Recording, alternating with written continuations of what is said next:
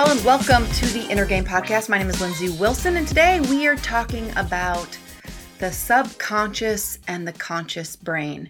Now, when I first learned about this, I was about 16 years old, and I was struggling. I was struggling mostly in basketball, which, as many of you know, I ended up playing professionally, but at that moment, I was trying to play collegiately and it was not happening. And at that point, I learned about mindset work. But really, the thing that I learned was that to be successful, I was attempting to communicate with my conscious brain. I was telling myself that I was going to play in college. I was working really hard to try to convince myself that I was worthy of doing it. I gave myself pep talks. I was trying really hard to mentally get myself there. You know, I had goals, I had journals, I had, everything.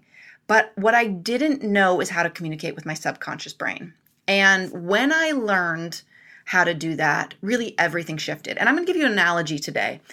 And this is um, an analogy that I didn't come up with, but I have used quite a bit with my students and my clients to help them understand how important communicating with the subconscious brain is. And it's called the elephant in the rider. And essentially, your conscious brain is like a rider on top of an elephant, which is your subconscious brain. And most of us think we are the drivers of our life, that we sort of steer the elephant the way that we want it to go, and voila, we end up where we intended to go. But it doesn't often work that way, right? We get stuck, we get overwhelmed, we get disappointed and frustrated, and things get harder than we think that they should be. And a lot of times, not always, but a lot of times that's because we have not gotten our subconscious elephant on board. And when the subconscious elephant is not on board, it goes where it wants to go. And you can imagine being a rider on top of an elephant. Who's going to win that battle? Right? It's the elephant. The elephant is going to go where it wants to go. And so, you know, we're, you can kind of imagine us sort of like tugging the elephant to go in the other direction where we want it to go. But if we're not training our subconscious elephant, that progress becomes very difficult. No matter how driven or smart or hardworking that rider is, if the elephant isn't on board, it's kind of a fool's errand. And so at 16, for me, I learned about communicating with the subconscious brain, about communicating with the subconscious elephant. And it's not that things got easy after that, there was still a lot of struggle, but things got easier. And in a sense, when you think about the tension or the struggle, maybe even in your own life, oftentimes it is because the elephant is trying to go one way and the rider is trying to go the other. When they are aligned, and moving in the same direction, things become smoother. Things become easier. They are no longer wasting energy working in opposite directions. So, I'm going to talk a little bit this week about how to train your subconscious elephant, in particular, how you can communicate with the subconscious, because that's really what I learned and, and what, what um, helped me to be successful. But know this if you are not communicating with your subconscious brain, everything is harder. Okay. And we're going to be doing some of that right now when we do the braver. So I hope you'll stay with us for that. Remember, master your mindset. Okay. Work on your mindset first. The inner game is the game. I'll see you again tomorrow. Hope you'll stay for the braver.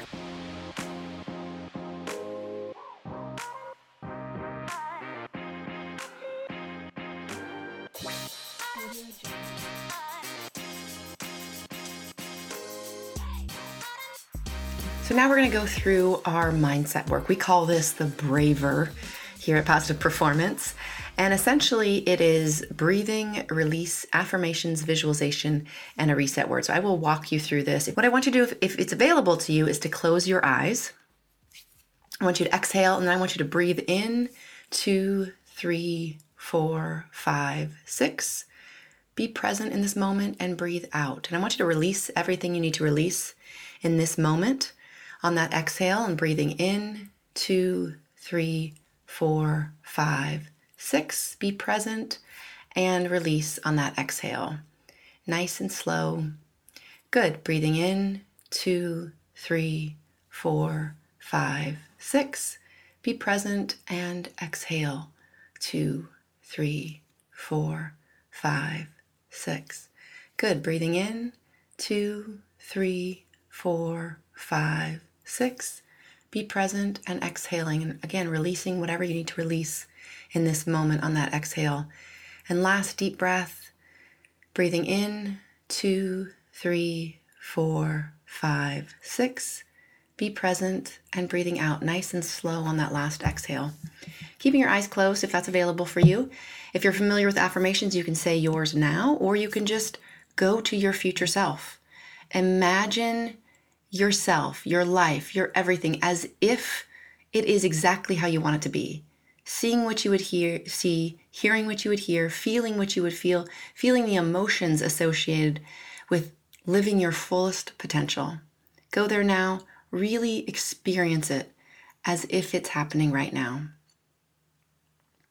Then I want you to tell yourself how powerful you are. Give yourself credit for being here, for working on your very powerful mind, reflecting on all that you've learned in the last few minutes, even, and going about your day with that renewed sense of confidence and power and strength that exists in you at every single moment, knowing you can even go back to that breath to connect with that power. All right, you can open your eyes if they were closed. Tell yourself some other positive things. Take a final deep breath. And I want you to go out and I want you to have an amazing day.